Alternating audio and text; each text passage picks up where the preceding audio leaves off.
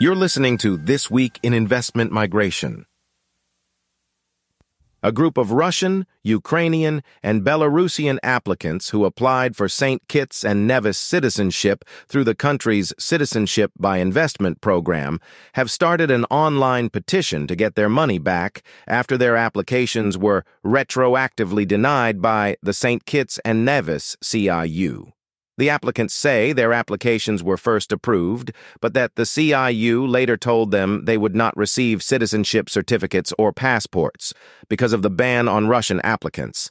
The CIU has yet to refund the applicants' donation money some 18 months later.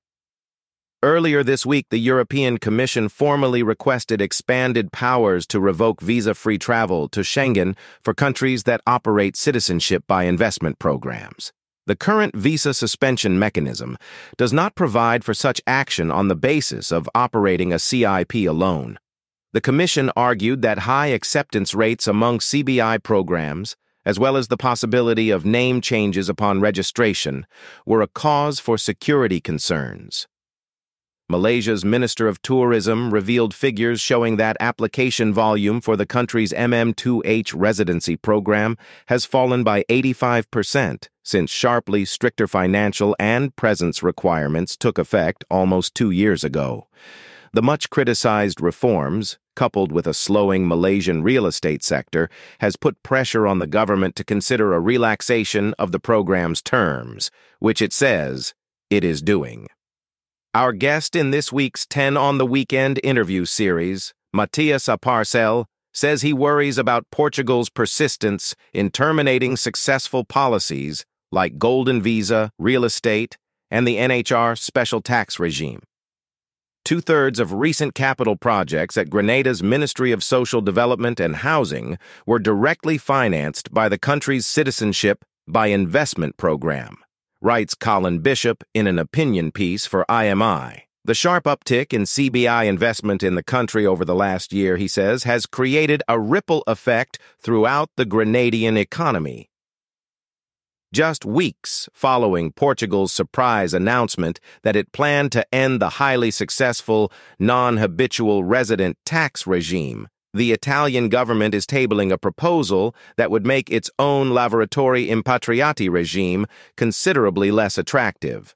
The proposal, which still needs approval in the Senate, seeks to reduce the tax-exempt income threshold from a maximum of 90% to just 50% and reduce the regime's maximum duration from 10 years to 5. An association representing returning Italian workers called the bill a huge own goal for the country.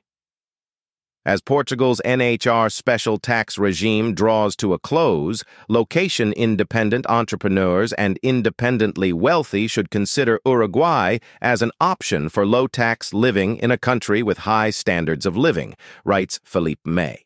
Beyond sharing Portugal's climate, Latin culture, and Atlantic coastline, Uruguay offers a tax holiday that's very similar to NHR. As conflict rages in the Middle East, a quiet EU country with a flexible residency program, Cyprus, is just an hour's flight away and has a special role to play, writes Charles Sava in this commentary for IMI. In recent years, he argues, the island has offered a much needed respite for Israeli and Palestinian investor migrants alike, thanks to its proximity to the region, open economy, and flexible residency options.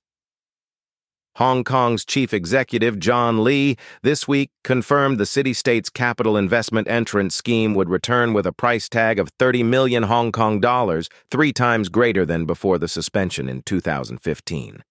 Hong Kong's government has been under pressure to stem the exodus of capital and talent in the wake of mass departures in the last few years. At least 140,000 inhabitants have left Hong Kong since 2020, and the territory is on the verge of logging its fourth straight year of population decline. Thank you for listening.